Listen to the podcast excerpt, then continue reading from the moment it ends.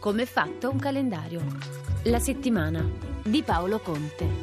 Nel calendario gregoriano l'anno è ripartito in 12 mesi, esattamente come nel calendario giuliano suo antenato. Ma il calendario gregoriano conosce anche un'altra e diversa suddivisione del tempo, quella in settimane, ignota al calendario giuliano, dove i mesi erano ripartiti in modo diverso. E allora, quando e dove nacque la settimana e quando è entrata a far parte del nostro calendario? La pratica di raggruppare sette giorni viene fatta risalire ai Caldei, un popolo semita che abitava la parte meridionale della Mesopotamia già dal IX secolo a.C.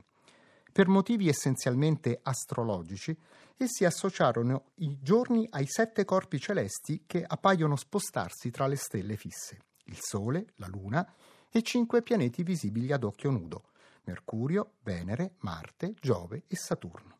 La settimana fu adottata anche dagli ebrei, per i quali il raggruppamento di sette giorni si ispirava al racconto biblico della creazione del mondo. Infatti, secondo il libro della Genesi, Dio creò il mondo in sei giorni e il settimo si riposò. Gli ebrei chiamarono il settimo giorno Shabbat, che significa proprio giorno del riposo. Lo Shabbat doveva essere consacrato al riposo e al culto di Dio. L'origine ebraica delle prime comunità cristiane favorì la diffusione della settimana nell'impero romano, mentre la grande popolarità di cui godettero le pratiche astrologiche ed esoteriche del vicino Oriente nella Roma del I secolo d.C., mantenne salda l'associazione tra i nomi dei giorni settimanali e gli astri erranti.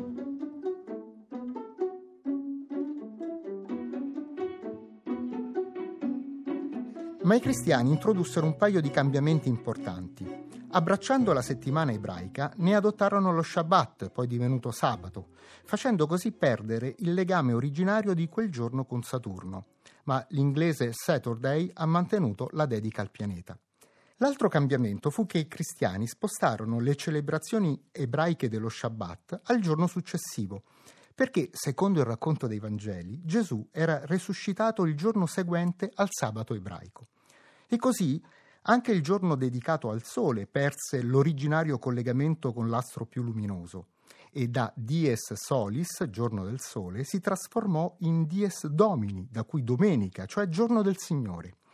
Ci fu dunque un cambiamento di nome, ma tutto sommato fu garantita una certa continuità, almeno sul piano simbolico, tra Cristo come dispensatore di luce e l'immagine stessa del Sole come astro che illumina il mondo.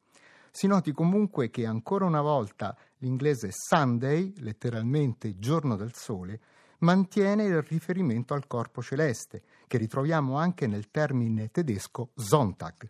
Nel corso dei secoli, specie dopo Costantino, la Chiesa a più riprese tenterà anche di sostituire i nomi di origine pagana dei restanti giorni della settimana con termini ed espressioni tipiche del calendario settimanale liturgico, ma tutti i tentativi di estirpare ogni riferimento alle divinità pagane non ebbero successo, perché i nomi di origine planetaria si erano ormai ampiamente sedimentati nel linguaggio popolare.